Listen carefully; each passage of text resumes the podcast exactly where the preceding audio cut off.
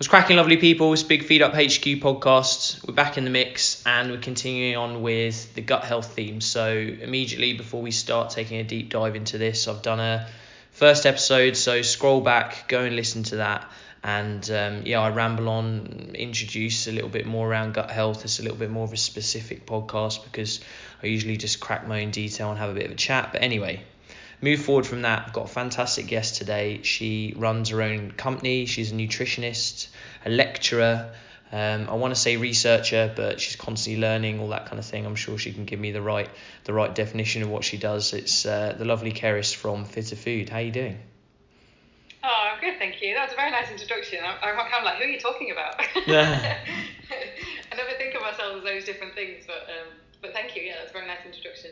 No, you definitely are. But uh, so you, you started lecturing a little bit more recently, but then obviously your you know your kind of your kind of core is working with people one on one, working with people online as well. How, you know, how long have you been doing that to give the listeners a little bit of background, and then we can jump in.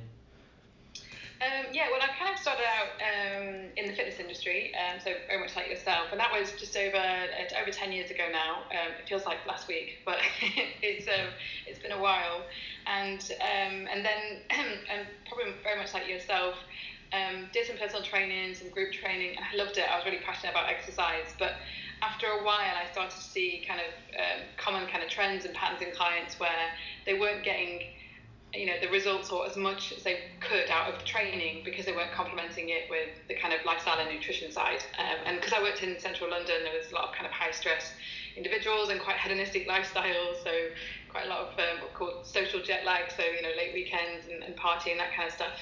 And um, and uh, kind of moving into nutrition was also driven. It's a bit twofold, really. It was I always loved the food bit of it. Um, I always spent more time writing clients' food plans than I did training plans. So mm. I was like kind of you know, and I was giving them loads of detail where they could get everything and, and really nice meals. Um, so I knew that was kind of a passion of mine. And then my mum got diagnosed with breast cancer and um, she um, went through kind of normal treatment, had radiotherapy and uh, um, a lumpectomy, but she wasn't actually given any kind of nutrition support. And I'd go with her to all her appointments, and I was always saying, what can she do? You know, is there anything she could eat? Is there anything she could do that would help with her recovery from radiotherapy? And they were very much like, oh, you know, just eat ginger biscuits if you feel nauseous. Um, you know, just sleep and, and rest, and you know and, and sometimes I've even heard this advice, not for my mum, but for other clients. And when they get to in their therapy, you know, celebrate with a bottle of wine. And I was just a bit horrified, if I'm mm. honest. I couldn't fault the treatment, it was amazing. But um, so I ended up taking my mum to a um, talk by a company called Yes to Life. I don't know if you've heard of them or seen them. They're on Instagram now, which is, is cool.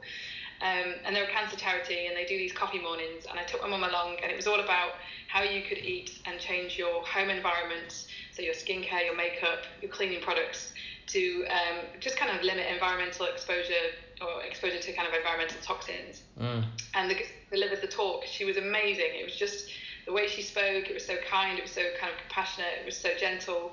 She talked about supplements, the role of zinc in the immune system. Um, there were some women there who had um, secondary cancers. One I just remember just really set me off because she'd not told her kids that it had come back and that it was likely, um, you know, that she probably wasn't going to be around for much longer. And um, and I just sat there and I kind of, I actually wasn't, you're not allowed to go if you didn't have cancer. I had to fight my way in. And I was like, look, I'm going to come with my mum. And yeah. I'm probably going to, I'm going to be on the NAGSA, so I have to be there and hear what you're saying.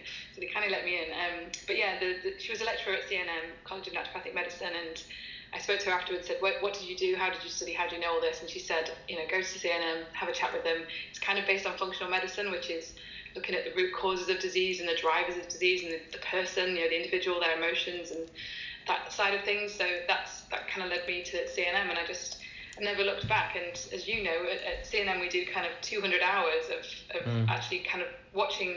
Um, uh, so watching consultations for 100 hours and then actually um, do your own for 100 hours and i think that for me is kind of unrivaled in, in terms of i learned so much more from that process in some ways i mean i spend hours online and all the lectures are really important but when you sit with individuals and they tell you their story and they tell you you know different events that have happened to them, you can you can really start to un- how understand disease processes so much better.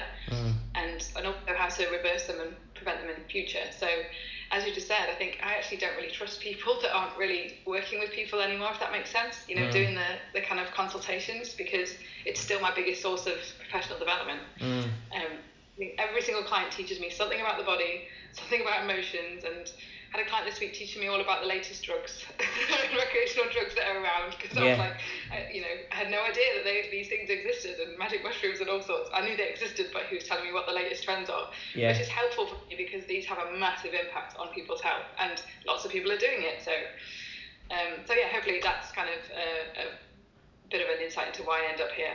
No, no, I totally get it, and that, and that's why I wanted to have a chat with you because we because you know, we are very similar in that respect. And I think we're all, they're always going to be a part of what we do, being one on one and in person. As much as like you know, I'd love to develop a, remote coaching. I you know, I, like I like doing these kind of podcasts and, and pushing out learning. And I'd like you said before we recorded, I'd love to get out and push some more grassroots and, and inform people that might not necessarily be able to pay for nutrition. But yeah, I love getting that buy in from clients. And I know we're going to get into talking about some kind of uh, you know tips or protocols for, for around the gut but it's it, like you said it's great when they can relax and you've either done a session or you know you, you they're, they're aware of you and they come in and they're a bit more open and, and yeah you can just you can just see that they're ready to tell you anything. And that, and it's nice because you can get onto the nutrition but then when you pull around that lifestyle or I would call that kind of like food environment you start to let them kind of um, go into their life load. Is is I think that's why you know it's called nutritional therapy in a way. People are,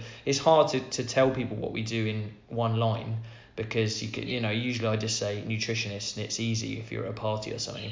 But if someone really asks like what is nutritional therapy I think you know in a nutshell you've you've given that that kind of um, bit of a background for everyone which is nice because I haven't really addressed that side of it with with the podcast and what I do and it is really about listening and understanding people's behaviors and environments as much as being like right this is you know fantastic for the immune system let's put in some zinc in before bed that kind of thing. So yeah so what in terms of go on well, uh, sorry to interrupt you no go as a personal trainer people turn up for sessions when they really shouldn't as well and that's one thing I noticed they've come after a really hard week at work and they're tired they're run down um, I used to have a he was a uh, head of year at school, and he worked so hard. And I always remember the day he came in with his t-shirt inside out, his shorts on back to front, and his shoelaces undone, and staggered in yeah. And I was like, seriously, we're just gonna stretch, you know.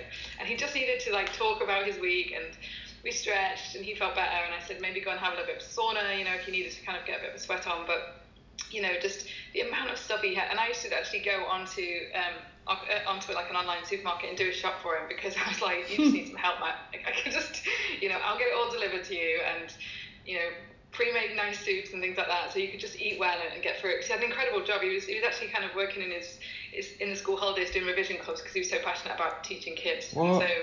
Um, but there were some. I, I kind of noticed some people needed more, almost like you just said, you know, therapy, not not um, to, you know, personal training. And I think a lot of what we do I send a questionnaire beforehand, so I already know a picture of someone's diet. I know a lot about their health history. I've kind of done a lot about their, you know, symptoms as well. Mm. And I use the consultation process to kind of get an idea, a real kind of idea of the person, and you know, are they happy? Are they under a lot of stress? Are they, you know, kind of under pressure at work? They like their, their relationship, their home environment? I think mm. these things are, are so important and so overlooked, and actually easier to change than people think as well. So um, mm. And it's hard to get someone better if those things are going to be in the background, um, you know, kind of driving, again, disease processes. So.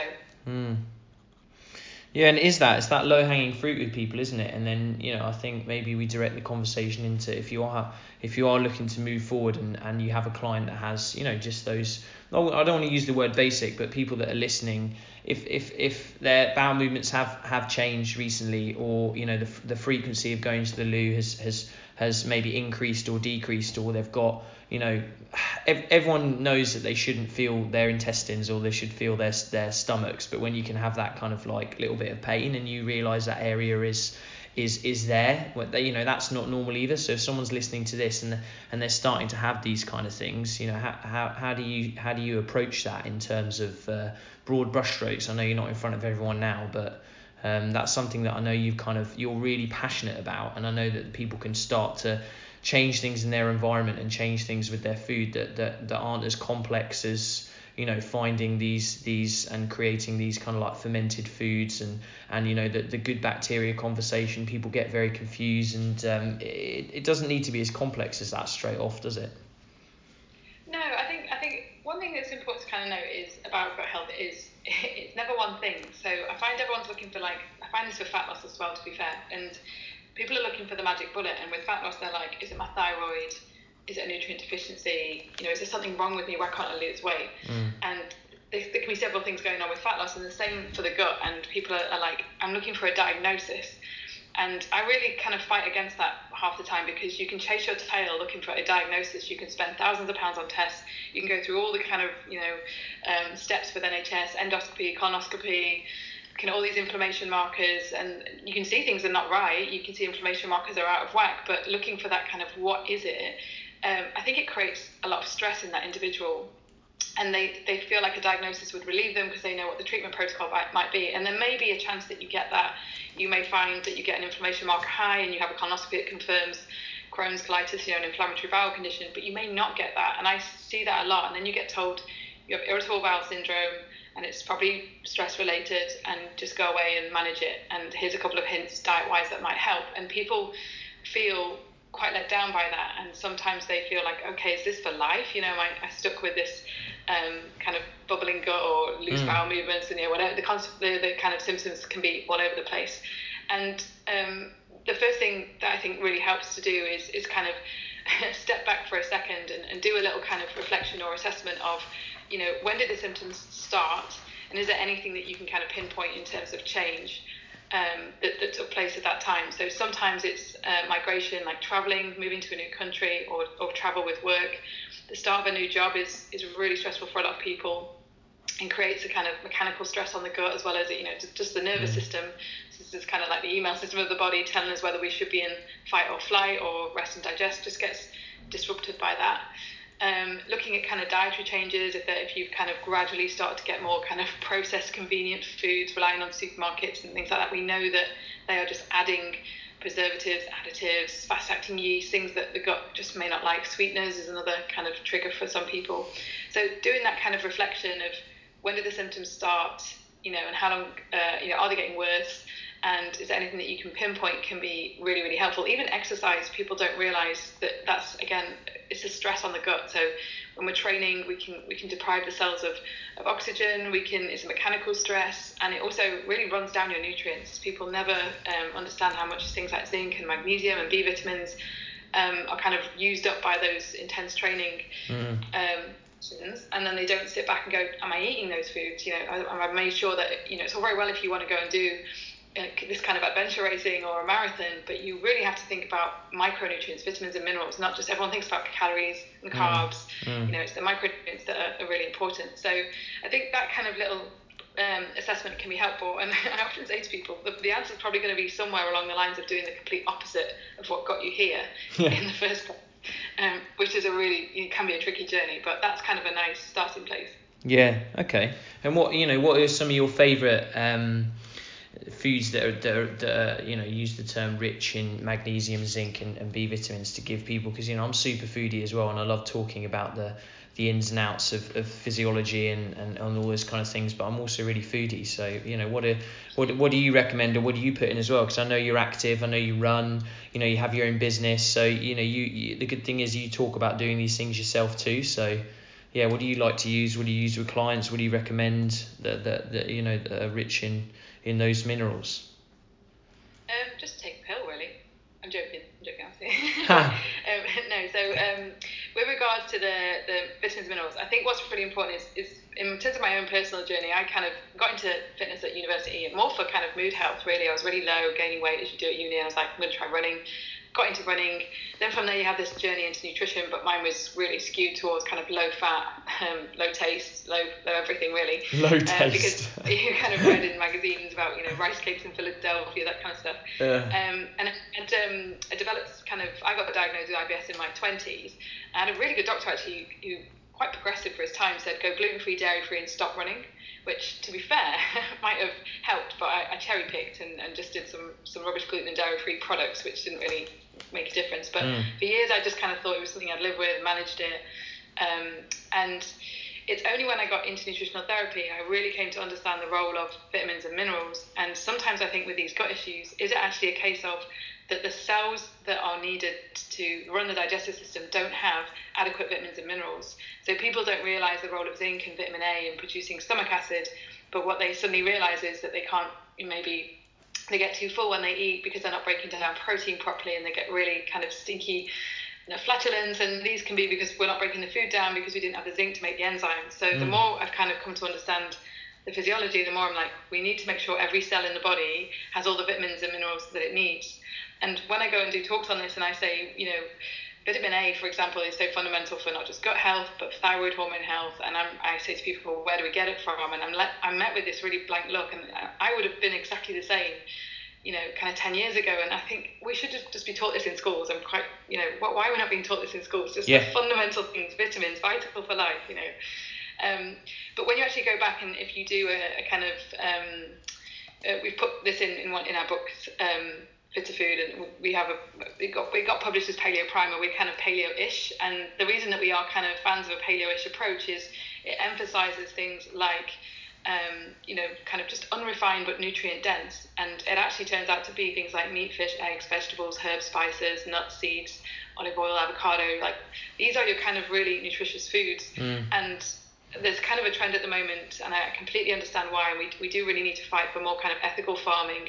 But there's a, a trend towards dropping out animal products, mm. uh, being vegan, being vegetarian, and I think that's that's um, fantastic. I completely agree. If that's what the approach that you want to make, you want to you want to take, but you must keep an eye on your intake of these um, micronutrients because one of the most nutritious sources of, of, a lot of vitamins and minerals is, is organ meats. And and if you look at kind of ancestral history, we've favoured organ meats um, in, in different cultures. Mm. So, you know, again, the more you do, the more you're going to run your body hard, be it through exercise, through stress, through working long hours, the more you need these vitamins and minerals, and it helps to have that awareness. So, kind of switching towards organ meats, eggs are pretty much a multivitamin in a shell. Um, mm. All the vegetables are really rich in, in lots of different um, things like B vitamins, it would be where we got magnesium from, but there's quite a lot of debate that magnesium is kind of depleted in our soils now because we've put other things in which have, have lowered the levels.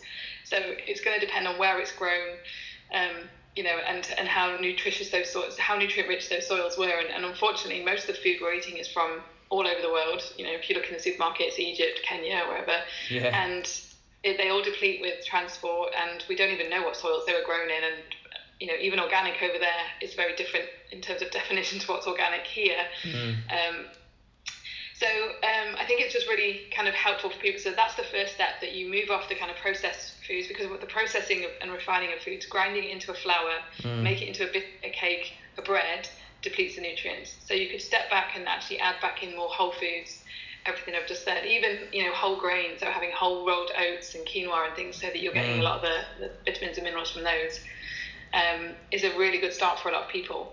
And then what I kind of say is once you've done that, you might want to kind of then tinker around with is, is gluten or wheat free helping you? Is dairy free helping you? Mm. Is uh, thing that people miss out a lot is yeast. Um, uh, because often the problem is yeast kind of fungal dominance in the gut. Mm. Um, not candida overgrowth, that's a term that I try not to use, but that's what we traditionally used to call it.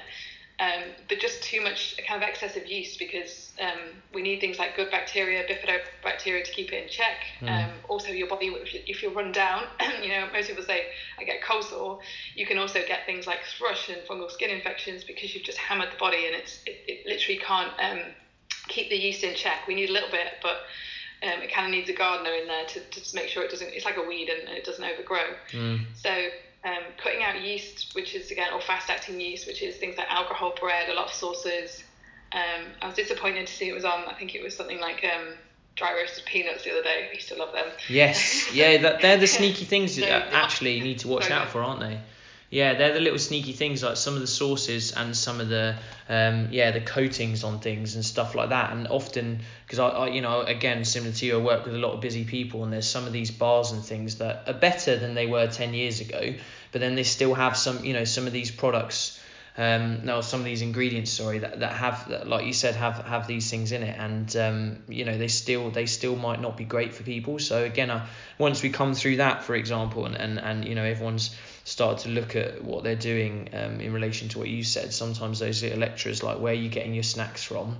Can you make it? Or, you know, like you said, do you really need it? And then those little things start to move out, and someone's system either gets a little bit of a rest, or like you said, they replace it with something that's just going to be a lot more nourishing and they're just those simple conversations aren't they so it's um yeah definitely the the nuts and things that people snack on some of the bars um, and then also find things like you know as as things like popcorn get more popular and all these companies come out and they are very low calorie people pop those in um, and they taste great. But again like you said they're flavored with things that that you know might irritate. So I don't know if you're listening to this it's like what are you snacking on? And if you are looking for something something sweet or you're looking to kind of you know eat something that's a bit different to your normal normal diet you know can you make it or what's going into it? Like always always check that out. I think that's important. So um, yeah, when you look at there was a really good study done on um, the, the effect of kind of they're called acellular carbohydrates but it basically means um, again kind of 50 years ago it's, it's a fascinating conversation if you still have great great grandparents grandparents ask them you know what they were brought up on. It's, it's an amazing conversation, and they'll say, "Well, we grew our own vegetables." And I know a lot of this stuff isn't possible, but mm. if, if they had, you know, bread, it was homemade, and it was like a couple of slices here and there. Everything was kind of rationed much more. But yeah. Um, one thing that the, the, this study showed was that when we have we eat a lot of acellular carbohydrates, where they're kind of ground into a flour and then made into a product, that it kind of promotes a a, a, different balance of the bacteria in the gut and more kind of pro-inflammatory one. So then we can start to link it to anything from fatigue to pain to disease processes to you know probably some kind of gut issues as well. And they did this great. Um, um, I think if you put acellular carbohydrates ancestral diet into Google, it will come up. And they did this great table showing you which which carbs were the worst in terms of promoting this inflammatory uh, microbiome, and top was rice cakes, mm. and then mm. just a bit further down was like rye crackers, mm. popcorn. You know, mm. so it's all these things that we're told are really healthy foods. Mm. Um, it's not that you don't eat those. I, I don't ever want to say like never eat those foods, but yeah. they should like um to me you know if you're in a healing process you might want to ditch them once you're back to like okay everything's all right at the moment then it might be like you know 90 10 80 20 so they're kind of like a small part of your nutrition. And you're probably eating them more as a a pleasure food or it's a platform for something a bit more nutritious rather than because these are going to help me lose weight. Like, don't eat them for that reason. No, so, I think, and it just boils down to, like you said, just being a little bit smarter. And if people need to take on some yeah. of that information, like you said, in terms of the zinc, the magnesium, the B vitamins, to help support the system. Yeah, it takes a little bit of learning and education from people like ourselves, but then yeah, it's just eat, you know, eating smarter, exercise smarter, and then just kind of like trying to to you know build the momentum to to then live better. And like you said, things don't need to be out forever. And and you know, I love your approach, and I'll link to everything that you guys do in terms of the recipes and and and and your coaching format as well, because I think it is you, you promote that kind of thing. It's like you, you may need to be specific for a little while. You may need to just kind of really keep an eye on what's going in. But then sometimes, you know, if you are feeling good, you know, being flexible, being social, if you enjoy X, Y, and Z, you know, put it in. And I think that's that's a refreshing message. And I think that's something you guys have done from the start, which is really nice because I've seen a lot of people turn round to, you know, now just trying to be accessible to everyone and say, look, you know, it doesn't matter what you eat, a little bit of this, a little bit of that, where they've they've come from a very kind of hard lined start to their to their careers or their kind of messages as nutritionists or coaches. So um, yeah, you guys have just been, I think, quite consistent with with what you're saying and, and, and you've always backed it up with awesome recipes and what you put out on Instagram and, and things like that are absolutely fantastic. And they're great resources because it's like if you take liver for example you don't need to overthink it. Like you said you can you can buy good forms of it now. You can find things online some of the supermarkets and things like I use uh, easy kind of every two weeks I use Ocado, do an order I might buy a few hundred grams of liver freeze little portions of it and I put it in dishes I'll put it in you know my minces I'll put it with onions, have it on toast, things like that, maybe a few times a month. Um, people can do that kind of thing, and and it's just it's just being a lot more kind of um, experimental, but then setting the environment up so you actually have those things in the house, isn't it? Really. Yeah, definitely, and, and that's a really good point about environment. The kitchen is is kind of an environment that people need to get a bit more familiar with in terms of I wasn't into cooking when I first you know got into kind of health nutrition even as a personal trainer I kind of um, I was a bit more kind of like, um, you know, I'd come home and make a really nice salad, but I wasn't into like really complicated recipes or anything like that. I, I loved food and like you, but um, didn't have any cooking skills. So that's a, a real kind of basic thing that mm. people are really quick to get to a gym and learn to deadlift or learn to do all the, these amazing, you know, kind of feats of strength, but actually then don't know how to make a really basic stir fry or a soup or an omelette or poach an egg. And, and that's why we kind of started from scratch with our kind of principles and said, look, just learn some basics. And half the week, it's about functionality. Mm. It doesn't, it's tasty, don't get me wrong, but it's about you know, I, I, can knock up a salad really quickly in terms of like I had avocado and some smoked salmon and some nuts and some seeds and you know it's tasty stuff, but it's functional, it's quick. I'm not kind of and then the weekend when I have more time, I'll experiment with like a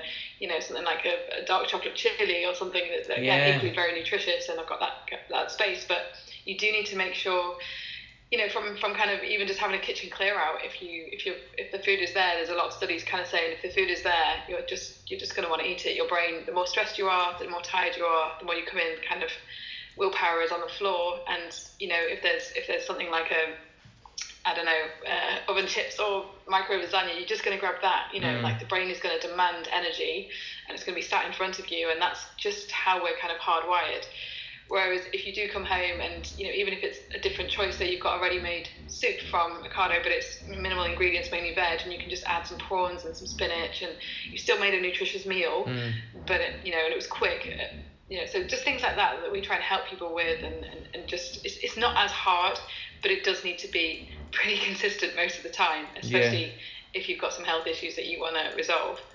That's good, and I think you know what uh, you and your partner Matt during a, a, busy working week and things. What I don't know. Let's take three three dishes that you would have through through the week in the evening that you guys love that you just gravitate to without even thinking as as staples. You know, what like what what are your kind of go tos during the week? I know you have like really varied diet, but there must be things that you know, if he's out, come back from whatever he's doing, is is football training, you're the same, you've been working. What do you kind of like to make together in the week that that it will you know again just promote good gut health and and you know just a, a variety I suppose in terms of the diet. Oh, that's a great question. Um, I'm a bit of a sucker for. I'm really good at getting um, a carton of chopped tomatoes and then just building it out into some kind of stew. Yeah. Um, so I do it by uh, adding kind of um, things like chickpeas in there, and then I might add like chopped courgettes and um, chopped carrots and celery and stuff, like building it out. Just started with a kind of chopped tomatoes, but it, it, becomes a bit bolognese. But then sometimes I'll go down the route of smoked paprika and yeah. stuff and make it a bit more kind of spicy. And then you can add any protein to that as well. So you can either just poach some eggs on top, chuck some prawns in, mm. um, or again, just a bit of chicken works really well with that. Um, and we're really big fans of. Um, I don't know if you've ever heard of Steenberg's. It's a spice company they have a massive range of organic spices that they have like chicken rub um, or fish rub or so you even don't have to think about it and it's yeah. it's just different of all the different spices or they've got Jamaican jerk very similar to supermarkets but there's no nasties in there so uh, we have a kind of range of those that we might just chuck in uh, and if you add coconut milk you make it creamy you know yeah. so you kind of get good at that's your base and then you build it out into something like even ratatouille and then just have it with something um, Matt's sure. a big fan of. He's a bit more kind of meaty than me, so he's a massive fan of burgers. Yeah. Um, and you probably in our book we have like the burger kitchen because again we realised quite quickly that if you just get a bowl of mince. Um, add some of your favourite spices, and again, you can buy these spice blends if you want to, or you kind of get to know. It's quite fun. Just you know, I'm going to try paprika, I'm going to try chili and garlic powder. So some of the things like garlic and ginger, they're really good to try and have fresh. But if we're talking quick, we'll use the powders. Mm. Um, make sure we get them into our nutrition at other times in the week. But again, you just you don't need an egg. You just put them into a bowl, add some bits. Big fans of adding veggies if we can into like a burger. So you can grate some carrot in, you can grate some courgette in, and then bind it. Um, tin fish works really well. If you'd rather a veggie version, you can use tin salmon. You probably need an egg for that, but then just bind it or flaxseed, bind it into a fish cake, mm. and then just pan fry it quick or, or put it in the oven. Um, so that's another kind of quick one. We're big fans of just even things like variations. Uh, Matt's more kind of omelette based, and he'll add a ton of veg to an omelette. Yeah. And I've been a big fan of salads. I think salads is a ready meal, and we, we kind of have lots of blogs, and, and in our book we talk about how to pimp a salad because I don't just eat. People think you just eat leaves, but mm. I'm always disappointed when I go out and have a salad because it, to me should have like pomegranate seeds. It should yeah. have you know you can use cumin seeds. I use fruit, um, so I'll have like chopped apple, chopped pears, avocados, mm.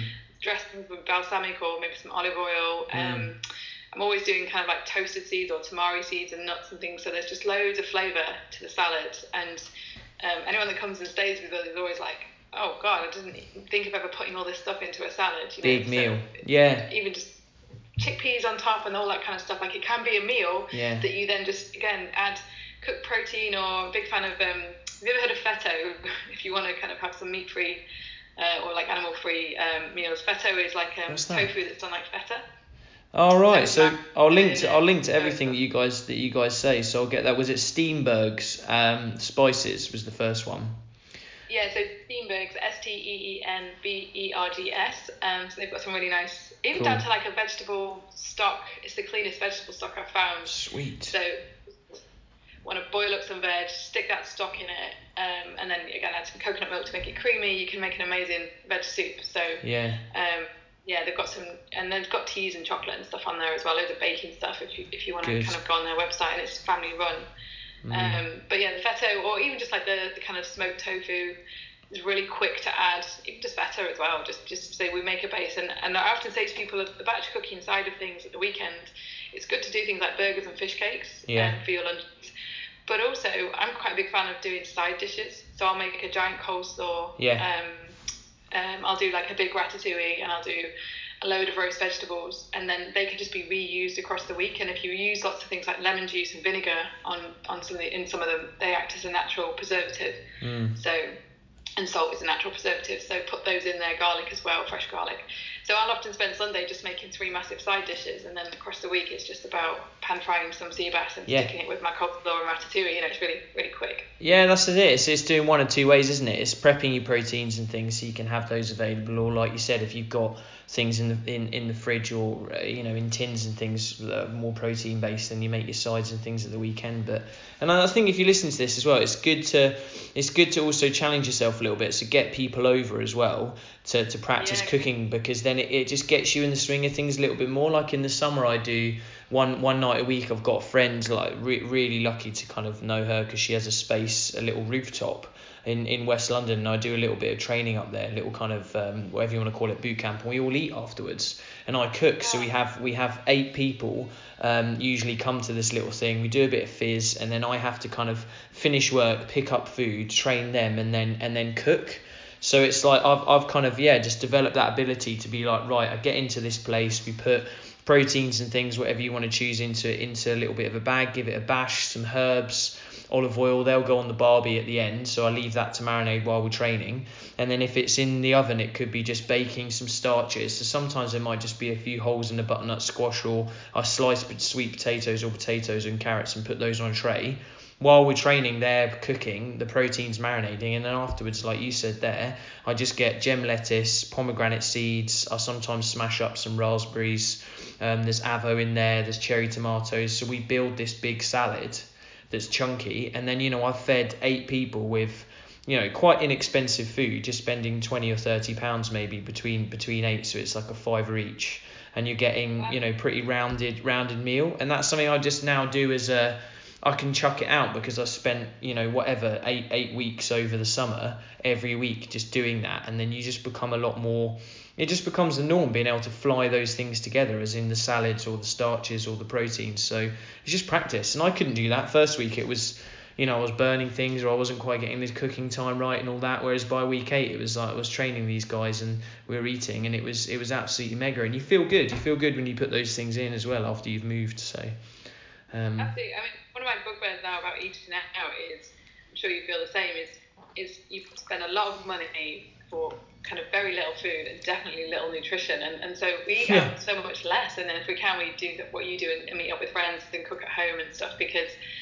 Um, you go to a restaurant now and you order like a nice piece of fish, or whatever, and then it's like, oh, you've got to order extra vegetable on the side. It comes with two new potatoes or something. And Yeah, it's just, for four ninety five. like, still hungry, and then secondly, it's like then the, the veg is like four pound a dish on the side. It's Yeah. like okay, spent like sixty pound Yeah. for a meal you know probably cost you know, you know I don't know, not even fifteen quid. When you actually kind of add it all up, it gets really Mm. frustrating. And so we are less and less, and and just you know we kind of go for places where we know we might get something that we wouldn't cook as much, like a Thai curry or something like that. that we you know Yeah. just want to try and experience some new new dishes.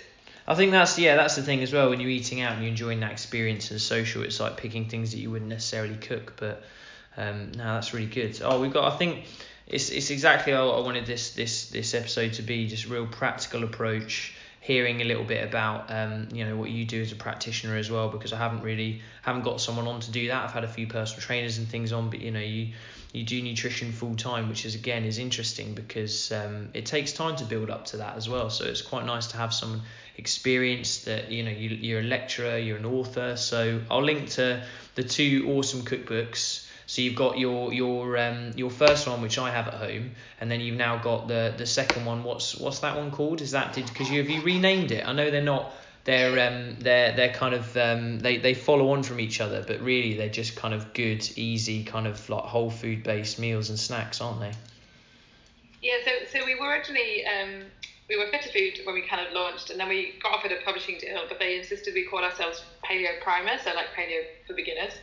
Um, we weren't that keen because we've always been what we call paleo-ish, where we think that going back to the yeah. paleo principles, which kind of outlined, um, is a really good way to mainly again address gut health. It's one of the the kind of approaches most people will use to kind of resolve digestive symptoms. Um, some people might want to do low FODMAP. There's a bit of information in low FODMAPs um, in the paleo primer, and we just say like you don't you know, you just kind of focus on more courgettes and carrots and bok choy, the, the kind of lower fiber vegetables. If that brings mm. relief, it might be that there's a clue to what's going on. Um, I've just written a blog actually about IBS where people can yes. kind of more details about it on there. I'll link to that. But then, oh, thank you.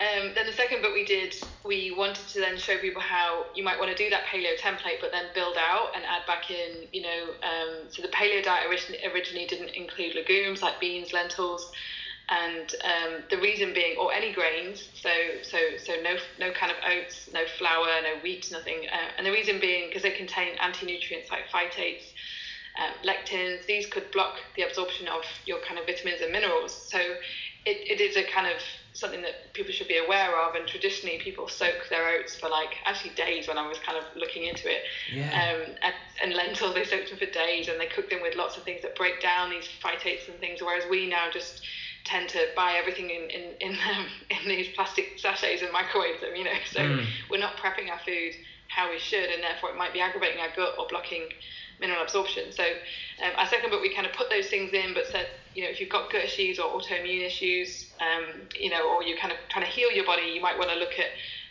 making sure you prepare them properly and again trial elimination phase. Um, but we added more recipes back in. We added some dairy, and there's also a key in there for doing a dairy elimination and adding it back in because most people don't understand with dairy. It could be the lactose that they react to, or it could be the casein and the whey, which are the proteins. And so there's kind of a little hierarchy of how to do eliminate and then add back in, and then figure out which ones yes. it might be that you don't kind of get on with so well.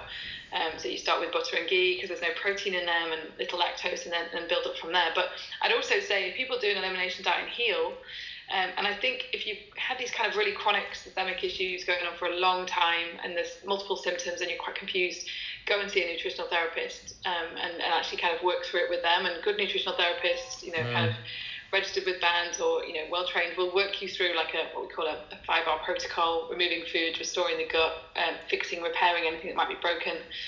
Um, and then the goal is at that point in time, some people are able to actually tolerate most foods um, once they've got everything back to normal. Some people with autoimmune conditions will never do that well on gluten and, and maybe dairy proteins, so celiacs, um, those kind of things. Mm. Um, I, IBD don't tend to do well, too well on fibre, but there's some guidance in the book. It's a really nice starting place, and some people will just only need that, and then some people it's a little bit more complicated, and they need to go and have, you know, work with a nutritional therapist and maybe a counsellor.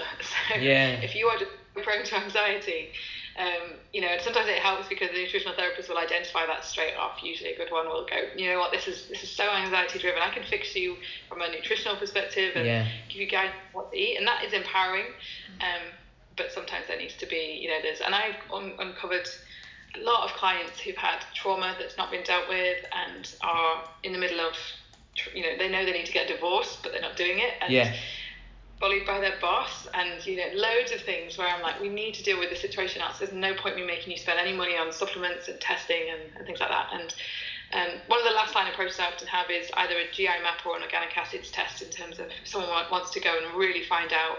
But that's after I've kind of trialed elimination and yeah. worked on all the things we've talked about. If I'm like okay I'm stuck then I test. But that's because I've been practicing for a while now. So mm. some practitioners test straight away it's very kind of you know everyone works differently and Individual there's basis. no right way to do it. So Yeah, and I think that's you know it, it's it's similar to if someone is doing exercise for example you know if they're just like reading something casually or, or taking a you know taking a program it's similar to then someone picking up a blog or a book but then like you said they go into semi-private training where they're paying a little bit for it. So like you said someone then may go on to a nutrition membership site or pay for um, a little bit of a weekend of learning. And then like you said it's the uh, it's, someone might need to see someone one-on-one or if it's the exercise world they need to see a personal trainer because it's very you know they they'll they'll learn that way or they'll they'll they'll do things better. It'll be a lot more bespoke. So it doesn't it isn't for everyone like you said nutritional therapy. But then sometimes you you, you get people who who need that one-on-one approach and you get other people who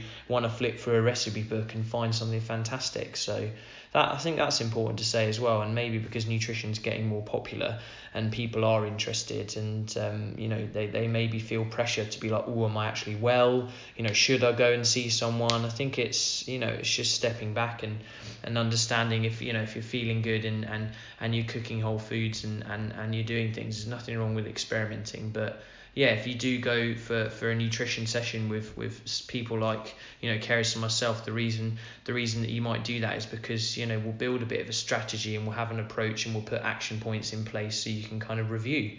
And, and, and that's that's maybe the difference to when you're reading something or watching a quick video. It's more of a short and sharp. Here's a tip. Whereas, like you said, people can come in, they can they can really lay, you lay everything on the table, and then we move a few things around, and we're like, okay, this is working really well. I think you should change this. You know, let's let's review in X amount of months because things take time. So it's uh, yeah, yeah, it's definitely on a tiered basis. And if you're listening to this and, and you're interested in that kind of thing, hopefully we're giving you a bit more information. Because I don't know about you, but when I do talks, Keris, I always start by saying, look, this is what a nutritional therapist eh, eh, background is. This is what they do. This is what a sports nutritionist does. This is what you know a, a clinical dietitian does. And, and it's just kind of like setting up the environment because people are so confused as well about about what you know. There's aspects of very similar but then uh, also the rise of people just kind of giving nutrition advice and doing things on social media and everyone is quite confused so it's nice to give people a bit more of a of a kind of um, yeah of a description of, of, of what a nutritional therapist does and and you know how you, how you can work with people and help people it's really good that's actually a really good idea. I, did a talk uh, just this week. in a, a, a restaurant. I don't know if you've ever been a cafe.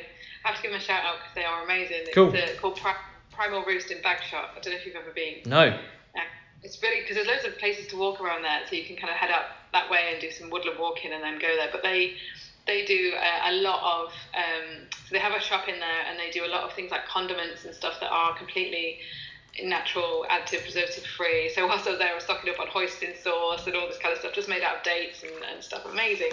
Nice. Um, but they, they um, and, and, yeah, their premises. one of them has an autoimmune condition, the other one, uh, I think she's had some health issues. So they've launched this place where you can go and it's all originally they were kind of doing mainly kind of grain free but they've expanded again and they've added in some, some good grains and dairy and, and um, they kind of got vegan meals as well so it's an amazing place to go. But when I went there I kind of started talking assuming that everyone knew you know right. what nutritional therapist was yeah. and what paleo was and primer was and that's why they were there. And actually the whole room was like no we're just really confused. Yeah. So, yeah yeah you so, should yeah, do that. I do that. say that more about what I do that straight away. and who you should listen to. Yeah, I did. I did a talk last week. Couple two two corporate talks last week, and um, in in offices in London, and that, like now I don't. That's the first thing I do. Introduce myself. You know, if I'm here for myself or if I'm here with Nuffield, I'll say that, and then you know I completely just set set set the stage for the room to let people know what I've qualified in and done and what the different aspects are. And it's nice because then people are like, oh okay, and then you can kind of introduce the topic. So yeah, I, re- I really recommend that. Um, you you teach me so much stuff, so it's nice that I can give you something back, hopefully.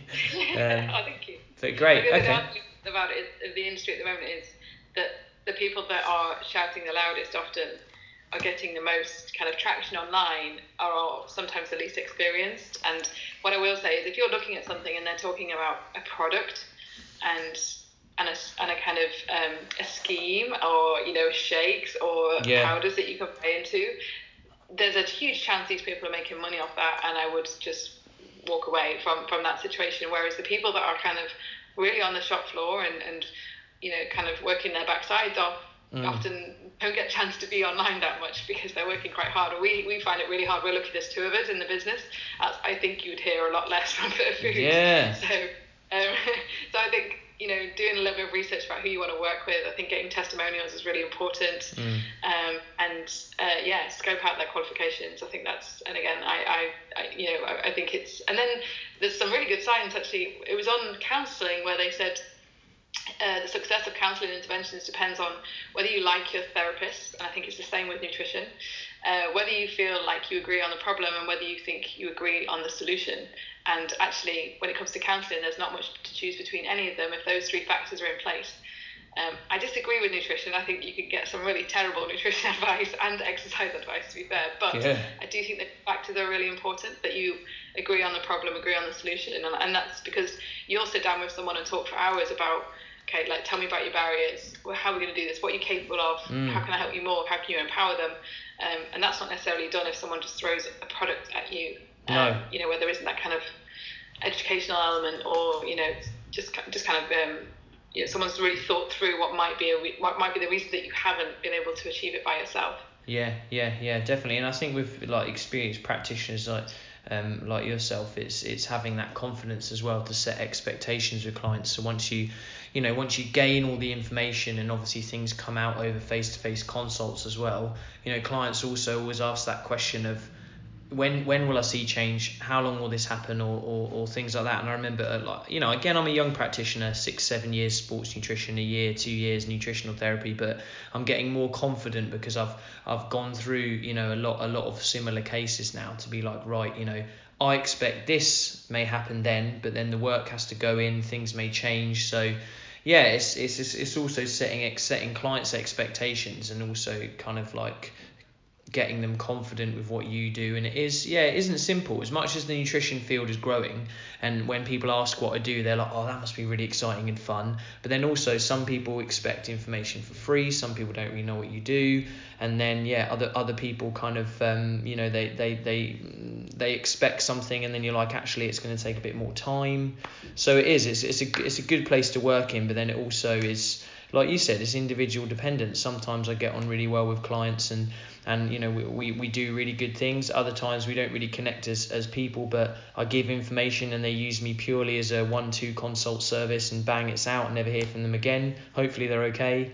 But you know it's uh, that that that is. Um, I think how you know when you work with people one on one, you, you you get different things and different outcomes, don't you? So. Yeah. Nice. Okay. Well, I'll um yeah I'll link to to your, your books, your your um you know all of the stuff and the coaching and the blogs and things you guys do online, the spices, uh the, the what was it the the fetto was that was that like a little kind of vegetarian? No, but it's always good to have those options. Don't try fetto. yeah. it is fermented soy, so it's uh, like tempeh. Cool. Cool. Okay. But no, I, I appreciate you taking the time and um yeah you. No, you definitely check check out everything Fitter Food are doing, guys. They're absolutely fantastic. So um, yeah, speak to you soon.